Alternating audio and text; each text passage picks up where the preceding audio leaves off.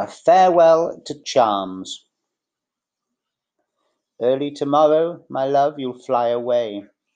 Today you'll walk around the beaver pond, where red and yellow leaves abound. A thin grey webbing garlands one dead tree. I'm not too fond of tent worms. I hate them when they swing from low branches.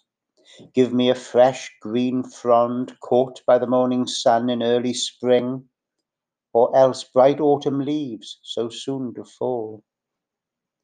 I love American goldfinches when they sing that last departing song. I love most of all those occasional visitors.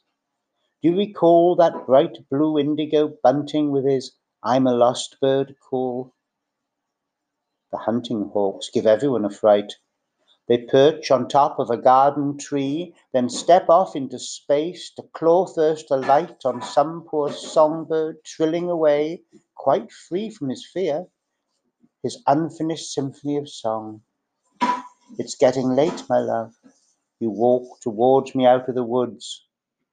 I'll end this poem with a plea. Don't forget me, and don't stay away too long. How was that?